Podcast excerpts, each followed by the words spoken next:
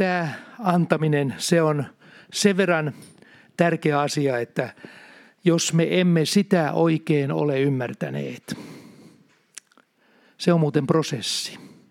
Se ei ole sitä, että jos pidetään joku hyvä uhripuhe ja oikein perustellaan asia, miksi meidän tulee antaa Jumalalle, niin sitten menemme ja kerran kuulemme sen ja sitten useimmiten unohdamme sen. Se ei mene vielä kovin syvälle, mutta sitten kun se menee oikein luihin ja ytimiin, oikein syvälle, että siitä tulee meille elämäntapa, niin silloin, silloin se vasta alkaa oikein tehota ja vaikuttaa meidän elämässämme.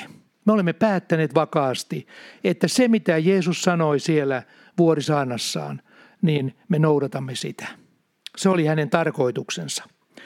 Ja jos otan vain vuorisaanasta ensinnäkin lähtökohdaksi tästä pari kohtaa. Eli vuorisaanahan on sellainen äh, raamatun, sanoisiko kokonaisuus, johonka perustuu meidän länsimaiden lainsäädäntö – ihan sieltä roomalaisten ajoista lähtien. Siinä on se perusidea tulee sieltä, eikä mistään kauempaa, vaan siitä tulee se perusidea ja sitä on sitten sovellettu. Nykyisin sitä on kyllä jo murrettu, sitä, mutta se on kuitenkin siellä taustalla. Ja se on niin iso kakku purtavaksi, vuorisaarna, että se ei ole tarkoitettukaan, että me luemme sen niin kuin juosten luemme ja yritämme kaikkia pistää käytäntöön vaan se on tarkoitettu syömään, syöttäväksi niin kuin kokonainen leipä. Se on kokonainen leipä. Se on koko Jumalan eh, semmoinen perussuunnitelma, perusasiat on kerrottu siinä. Siitä otetaan vain yksi pala kerrallaan, että me voimme sen omaksua jollakin tavalla. Se on liian iso kakku haukattavaksi. Me tukehdumme siihen, jos me suoraan ammumme kaikki ne asiat ja me ne muistakaan niitä. Ja ennen kuin ne sitten sisäistyy meihin, niin ei, ei, se tahdo sitten tehota, jos me vain järjellä sen ymmärrämme, mutta se ole mennyt sydämeen. Me kuulemme hyvin, mutta emme toimi sen mukaan. Mitä hyötyä siitä on? Jeesus sanoi juuri, että autoa se mies, joka kuulee minun sanan ja tekee niiden mukaan. Hän lopetti vuorisanan näin. Ja sitten sellainen mies on verrattavissa viisaaseen mieheen, joka rakensi kalliolle. Se oli vuorisaanan loppu. Ja hän tarkoitti sitä, että me ymmärrämme sen sanan, syömme sen ja sitten teemme sen mukaan. Siellä on ainakin kaksi sellaista kohtaa kokonaisuutta, jossa puhutaan antamisesta. Ja siinä Matteus, Matteuksen kuudes luku, siinä jo on jakeet yhdestä neljään, niin siinä, on, siinä sanotaan jo heti tällä tavalla, lue vaikka siitä paria, että Jeesus opetti näin ja tarkoitti, että tämä pitäisi nyt kyllä kuulla – että se ei ollut tarkoitettu vaan, koska äh, noin vaan äh, sinne tuuleen puhua, sanottu, sanotuksi ja sitten kaikki unohtaa sen. Kansa kyllä, kun se kuuli näin ison leipäkakun, se oli ihan, siis mä ihan meinaan, että niitä tuli ähky siinä kyllä ja ne sanoi, ne ihmetteli, siellä sanotaan lopussa, kun ne oli kaiken sen kuun, ne ihmetteli, mistä hänellä on tällainen viisaus. Ihmettelivät niitä sanoja, koska niissä oli henki siinä vuorisaanassa vaan kun sinä annat almuja, älköön vasen kätesi tietäkö, mitä oikea tekee, että almusi olisi salassa ja sinun isäsi, joka salassa näkee, maksaa sinulle. Tässä on yksi semmoinen periaate, joka liittyy antamiseen, eli meidän ei aina tarvi sitä sillä tavalla toitottaa, että kaikki tietäisi, että nyt täältä tullaan ja pistää mieluummin, no kilisevää ei oikein hyvä, mutta tuota, on semmoinen riittävästi kaisevaa, niin se tuota, se niin, että se oikein näkyy ja sillä tavalla. Mutta Jumala vetää sen, Jeesus vetää sen ihan toiselle tasolle, että Jumala, joka salassa näkee, maksaa sinulle. Siis ei kaikkea antamista, kaikkea hyvää, mitä me teemme, ei sitä voi täällä kirjata mihinkään kirjoihin. Ei seurakunnan historiikkiin eikä, eikä sitten muuhunkaan, vaan se on kirjanpito on taivaassa. Ja se on Jeesuksen yksi opetus. Muistakaa, että älkää odottako täällä aina siitä palkkaa. Tai osan saatte, mutta jättäkää osaa sitten taivaaseen, jossa se sitten kasvaa omaa taivaallista korkoa. Ja toinen kohta on kuudes luku myöskin, se on jakeesta 19-21. Älkää kootko itsenne aarteita maan päälle, vaan kootkaa itsenne aarteita taivaaseen, missä ei koi eikä ruoste raiskaa ja missä eivät varkaat murtaudu sisään – eivätkä varasta, sillä missä sinun aarteesi on, siellä on sinun sydämesi. Tämä alkaa jo jälleen mennä yhä syvemmälle meidän sisikuntaan, tämä raamatun kohta. Tämä nimenomaan tämä viimeinen jae, minkä mä luin. Sillä missä sinun aarteesi on, siellä on sinun sydämesi. Kun me annamme tällä periaatteella, mitä näissä kaksi, on, kaksi oli, toisaalta salassa luottaa, että Jumala näkee, ja toisaalta me kokoamme sinä aarteita, tietäen, että ne säilyy siellä, näki Jumala tai ei nähnyt. No tässä ei ole kyllä tarkoitus se, että pakkohan meidän on nykyyhteiskunnassa myöskin laittaa niin, että se myöskin näkyy. Ei se, ole, se ei ole mikään este, se on sydämen asenne. Miten me asennoidumme siihen antamiseen. Ei se tule olemaan este sillä, että me olemme jo saaneet palkkansa, jos joku sattuu vilkaisen tai näkemään paljon, kun me laitettiin sinne. Ei se, ei se, ei se tällä tavalla ole. Tämä on paljon vakaampaa ja sellaista järjellistä, järkeen käyvämpää ja sellaista jumalallista kuin tällainen joku saivartelu tässä asiassa. Mutta missä aarteesi on, siellä on sinun sydämesi. Kun me annamme, niin meidän, meidän täytyy luottaa, että siellä kertyy joku palkinto meille, jos me kerran taivaaseen olemme menossa. Se on tietysti huono juttu, jos me mennään kadotukseen, tullaan luopioksi, mennään ihan toiseen suuntaan ja kerättiin kymmeniä vuosia aaretta sinne ja sitten lopulta kaikki pyyhkäistään pois ja mennään kadotukseen. Niin haluan mennä sinne, niin en mä tiedä miten siinä käy sitten. Mutta joka tapauksessa Jumalan oikeudenmukainen, kun me hyvää teemme ja Jumalan työtä teemme, aina me saamme tavalla tai toisella siitä palkkamme. Jumalan oikeudenmukainen joka tapauksessa. Mutta mä lähden siitä, että me ollaan menossa sinne. Ja silloin kun me annamme, jos ei yhtään penniä anna sinne, ajattele, että pitääkö Jumala huolen omasta työstään. Että mulle riittää, kun mä hoidan perheen ja talouden ja täällä, niin meille ei kerry mitään sinne. Mutta meidän sydämemme kiinnittyy tähän aikaan. Raha on sellainen, joka sitoo meidät tänne, tai jos me keräämme sitä taivaaseen, se sitoo meidät taivaallisiin. Se on sekä että. Ja sen tähden sanotaan, missä minun aarteeni, jos me kerätään aarteita taivaallisiin, niin kyllä se vaan semmoinen on, että kyllä sitä aina tulee mieleen, että, että mitenköhän siellä oikein on. Ja jos mä taas vähän keräisin sinne ja sydän on osittain siellä, minne me menemme. Se sitoo meidät taivaallisiin antaminen, eikä maanpäällisiin.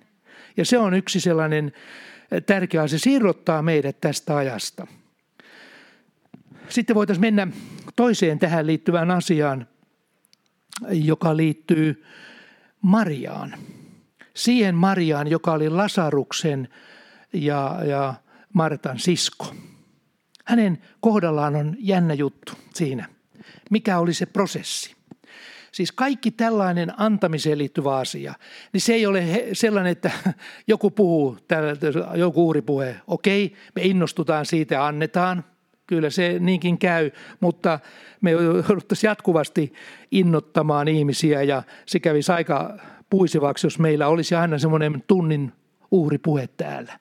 Te tulisitte tuntia myöhemmin tänne sitten ja sanotaan, että mä oon jo kuullut sen asian. Mutta nyt kun tuota, siitä puhutaan ja siitä tulee osa meidän elämäämme, se on prosessi. Ja sitten ei enää tarvitse, kun on, annetaan uhria, meidän ei tarvitse edes puhua uhrista. Sanotaan vain, että nyt koppa kiertää, me tiedetään mikä se on. Että sinne annetaan eikä oteta. Se on niin päin. Ja se on, tuota, ei se ole mitään kysymyksiä. Ja silloin se on mennyt jo hyvin syvälle meissä tämä asia. Mutta mullakaan ei ollut se aikanaan. Mä en, mulle ei opetettu koskaan, koska ei uskallettu opettaa. Koska pelättiin, että mä lähden seurakunnasta. Mä sanoin yksilönä, mutta mä sanoin, että lukuisa joukko, huomattava osa uskovia ajatteli tällä tavalla, että jos siitä ruvetaan painostamaan ja puhumaan, niin silloin mä häivyn. Että mä, en mä tämmössä ole. Mä haluan pitää rahani niin kuin, niin kuin tuota, mä haluan tehdä. Mutta Jumalan sana ajattelee meidän parasta. Ja Marian kohdalla että oli tämmöinen prosessi. Kuunnakaapa. Luukas 10, 38, siinä sanotaan tällä tavalla, Lukaan evankeliumin, onko mulla se tuossa se kohta? No mulla ei olekaan tässä, mutta mulla on lyhennettynä tuossa vaan. Siinä Maria tapasi ensimmäisen kerran Jeesuksen. Jeesus tuli heidän kotiinsa sinne. Se oli joskus alkuvaiheessa, ei siinä loppuvaiheessa, vaan jossakin vaiheessa. Niin siellä, kun Jeesus alkoi opettaa, niin Maria meni Jeesuksen jalkojen juureen. Niin kuin muistatte sen kertomuksen. Ja Martta touhusi ja Lasarus oli siinä sitten ja ketä siinä olikaan ympärillä sitten. Mutta erikoisesti sanotaan, että Maria oli valinnut hyvän osan. Ja he uskoivat sen sanan perusteella, mitä Jeesus puhui, että hän on Jumalan poika. Se perhekunta oli yksi niistä pylväistä tässä asiassa. He olivat sen omaksuneet. Ja sen takia Maria kuunteli, koska hän uskoi, että tällä, tällä ihmisellä miehellä on Jumalan sanoja mulle puhuttavana. Ja hän imi siinä niin, että kun hän siinä istui Jeesuksen jalkojen suupuoli auki siinä niin kuin linnun poika syömässä, näin mä voin kuvitella sitä. Hän otti kaiken vastaan. Hän ei yhtään siivilönyt siinä. Kaikki kävi, mitä Jeesus sanoi. Ja hän oppi siinä valtavasti asioita. Ja hengen vaikutus oli semmoinen, että hän uskoi sen, mitä Jeesus sanoi. Tämä oli niin kuin lähtökohta sille Marjalle. Sitten seuraavaksi tapaamme jo lähempänä Jeesuksen kuolemaa, eli ollaan Lasaruksen, tai oikeastaan niin, no joo, me ollaan siellä Lasaruksen haudan lähellä. Ja siellä Maria siellä itki, lähetti sanan Jeesukselle, että Lasarus on sairaana. Jeesus rakasti sitä perhettä, koska he olivat niin avoimia – olivat varmaan nuoria sillä tavalla, että heillä he olivat mukana kaikessa siinä, halusivat palvella Jeesusta ja koti oli avoin kaikelle ja se oli tällä tavalla Jeesukselle mieluinen koti. Tämä on tänäkin päivänä. Kodit voidaan avata tai sulkea Jeesukselle. Uskovaiset kodit nimenomaan. Ja sitten kun siinä, siinä he sitten ovat tuon tilanteen edessä, että Lasarus kuolee, Maria itkee siellä ja he kutsuvat Jeesuksen paikalle. Jeesus viivyttelee. Hän oli siellä parin päivän matkan päässä siellä. Tarkoituksellisesti viivytteli siellä neljä päivää, viisi päivää. Rakasti perhettä, mutta halusi osoittaa kirkkautensa. Ja kun hän lopulta tuli sinne paikalle, hän oli neljä päivää myöhemmin kuin Lasarus oli kuollut. Neljä päivää oli ollut jo haudassa – Perheenjäsenet olivat ihan menettäneet toivonsa, eihän siellä kuolleita tällä tavalla tuommoissa mätänemistilassa olevaa ruumista enää ei sito yhtään mihinkään. Miten siitä voidaan kasata uusi ihminen noin vaan, että se virkoo eloon ja kaikki lähtee toimimaan jälleen. Sellaista ei ollut tapahtunut. Kaikki ne, mitä Jeesus oli siihen saakka herättänyt kuolleista, oli sillä tavalla, että ne oli juuri kuolleet, tunti kaksi kolme. Ja sitten hän herätti Kaksi kertaa tapahtui sillä tavalla. Mutta ei tällä tasolla, että oli jo mätänevä ruumis siellä. Ja kun Jeesus sen teki, että hän herätti Lasaruksen kuolleesta, se oli Marialle sellainen todistus siitä. Se oli valtava todistus siitä, että Jeesus on Jumalan poika. Hän uskoi vielä enemmän. Hän koko sydämestään uskoi, että tässä on Jumalan poika. Niin kuin he sanoivatkin, että me uskomme, että sinä olet Jumalan poika, se joka on profetoissa luvattu. He sanoivat sen, joka ei ollut ihan tavallista, edes opetuslapsillekaan. Niiltäkin täytyy vähän tivata sitä asiaa, että kenenkäs te sanotte minun olevan. Mutta heille se oli selvää. He uskoivat kaiken sen, mitä jos sanoi. Ja kolmas kerta, kun me tapaamme sitten, kuusi päivää ennen Jeesuksen ristin kuolemaa, niin siellä Johannes 12, 11. Siinä on kerrottu tuo tilanne. Ja siinä jälleen Jeesus oli tullut siihen Marian ja Lasaruksen ja Martan kotiin. Ja siinä hän sitten opetti. Ja Martta kuunteli siellä. Ja sitten hän teki teon, joka oli hyvin epätavallinen. Hän meni ja otti sieltä nardusöljypullon – ja voiteli Jeesuksen jalat sillä narrusöljyllä ja kuivasi ne päänsä hiuksilla. Ja kun opetuslapset näkivät, että mitä tapahtui, niin yksi heistä sanoi Juudas. Muutkin olivat vähän niin kuin sillä kannalla monissa tilanteissa juuri raha-asioissa. Että miksi tällainen voiteen haaskaus? Eikö sitä olisi voinut myydä 300 denariin ja antaa köyhille? Niin tässä tullaan sellaiseen tilanteeseen, että Maria antoi sellaisen, voisiko sanoa uhrin Jeesukselle. Tiedättekö, se oli vuoden palkka. Siis nyt, jos ajattelette tehdä vuoden palkka, olisi jossakin tällaisessa näin. Ja sitten tekisitte tällaisen operaation. Ostaisitte vaikka tämmöisen, ei niitä, mä en tiedä, voiko mikään maksaa vuoden palkkaa, joku hajuvesipullo tai sillä, mutta kuitenkin se oli uhri. Se oli uhri.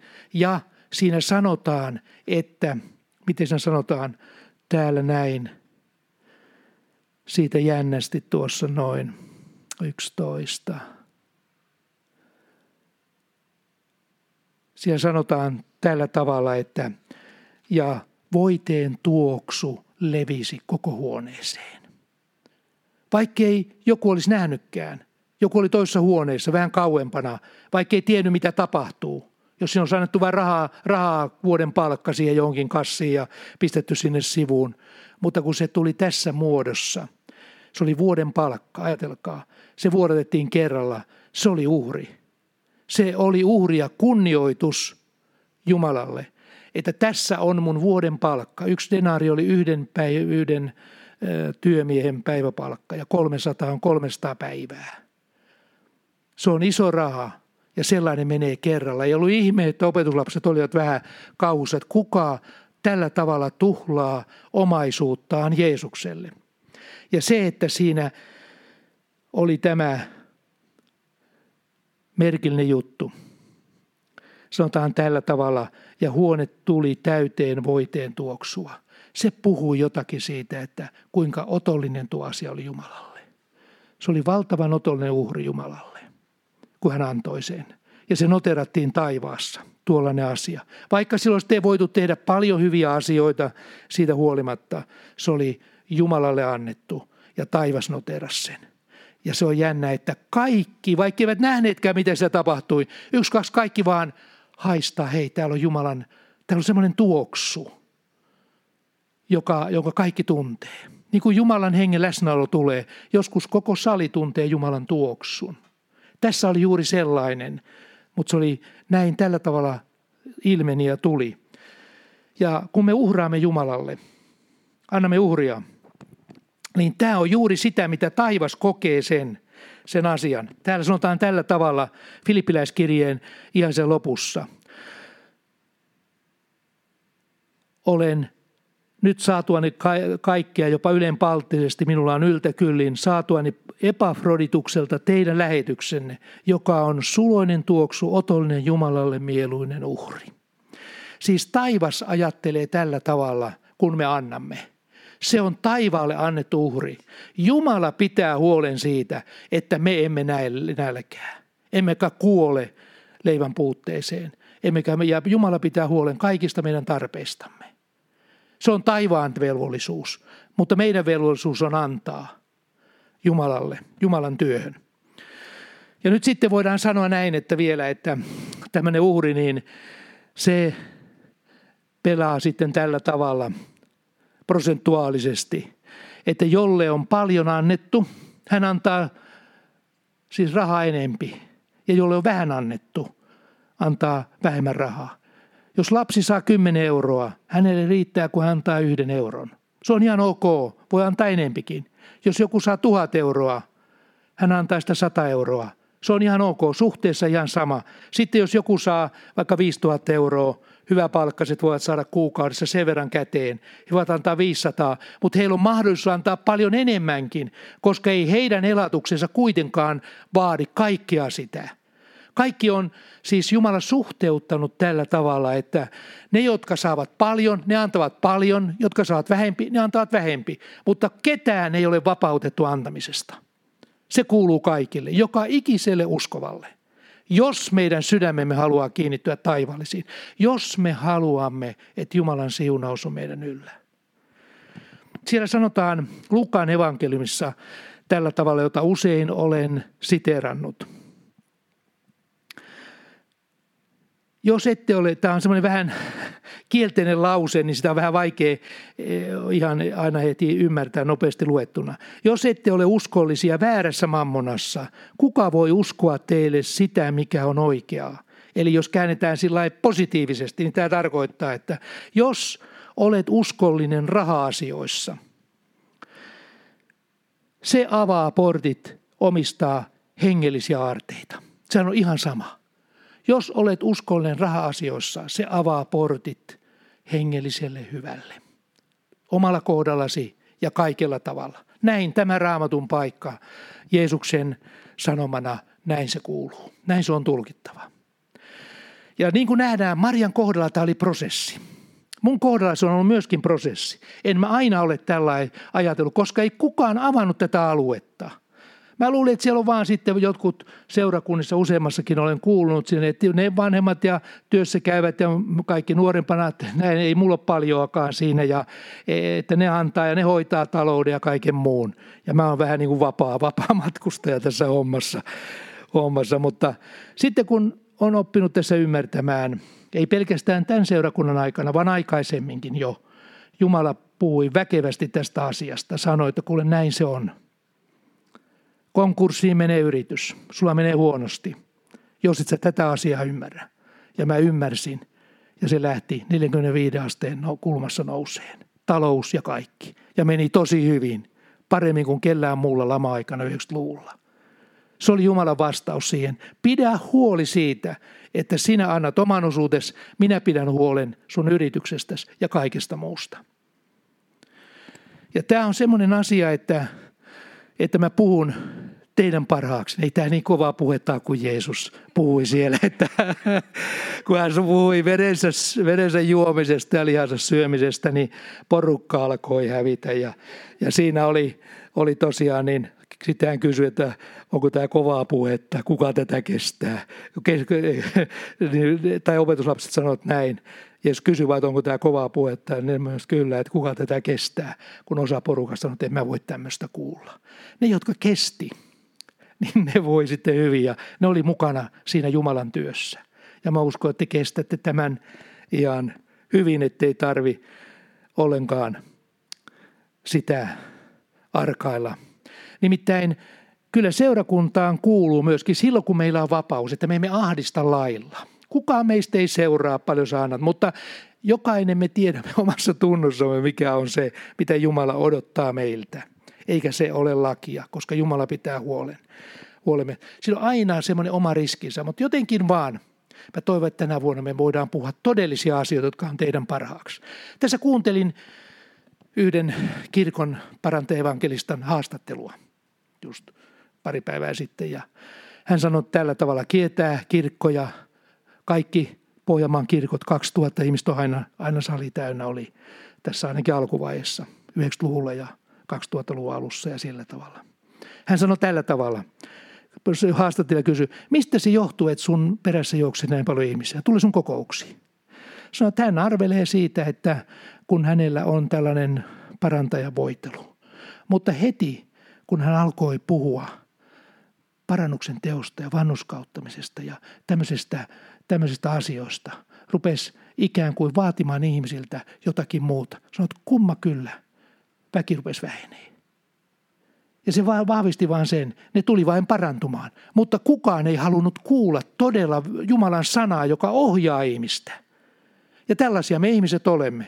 Mutta mä kiitän Jumalaa siitä, että meidän seurakunnassa tämä asia on kyllä tosi hyvin. Mä voin sen vahvistaa ihan, että me ollaan vielä tolpillaan ja vielä talouskin on ihan ihan mennyt niin, että ollaan maksut saatu maksettua. Ja se keräys, mikä meillä oli, kuuden tonnin keräys joulukuun loppuun mennessä, se melkein on täynnä. Se on kuin viisi ja puoli tuhatta. Että kyllä se on jo nyt ihan, voi vielä sitten vähän jatkuvuuden lain mukaan, niin voi laittaa vielä sinne vähän, mutta muuten niin me saadaan ottaa tänne läppärit ottaa ja se härveli tuonne, Samuli ostaa sen, niin saadaan kaikki kuntoon ja voidaan lähteä tekemään ohjelmaa ja kaikkea muuta.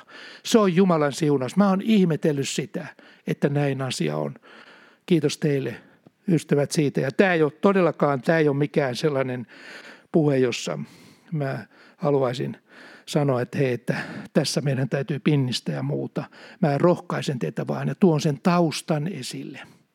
Mikä tässä on se motiivi? Jos meillä on motiivia – niin se on aika kurja sitten mitään innostuneesti laittaakaan. Mutta hyvä, tämä riittää nyt. Oho, tässä menikin ihan kivasti aikaa ja varmaan tämä oli tarpeellinen näin vuoden alussa ja kyllä tässä Pirjollekin jää vielä sitten ihan, ihan tällä tavalla.